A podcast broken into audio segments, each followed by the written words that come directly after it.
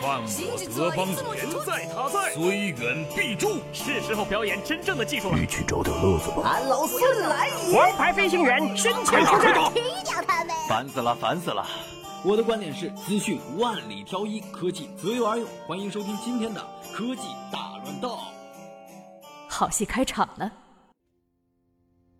Hello，大家晚上好，我是李森，我们又见面了。我们一起来看一下今天的科技新闻。有一个拉丁美洲的零售商给出了一项研究数据，啥表明中国是买 iPhone 最便宜的地方之一，能够在全球范围内排名第三。iPhone 均价最高的是美国，达到了六百二十五点八八美元，折人民币四千三百三。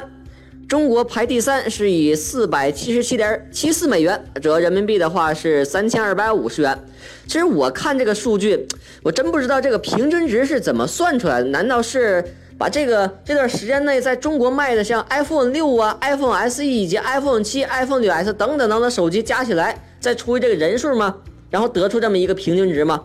这每个国家的行情不一样，我感觉在中国市场范围内，它的平均售价比较低的话，可能是跟你这个 iPhone 七销量不好，应该是有很大的关系。接着看第二条新闻，有一个公司研究出了一款叫反智能手机，这款手机只有信用卡那么大，它能做的事儿只有俩，一个是接电话，另一个是打电话。这款手机的名字叫 Light Phone，叫很轻，说明这个这个手机。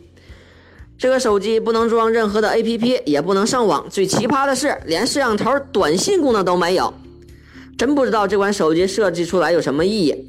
它的初衷应该是想让人们更少的使用这款手机，但是说现在这个社会吧，基本上每个人都离不开手机了。如果想出门，哎，查一查这个地图，看一看这个线路，到一个地方看一看附近有什么好吃的，等等等等。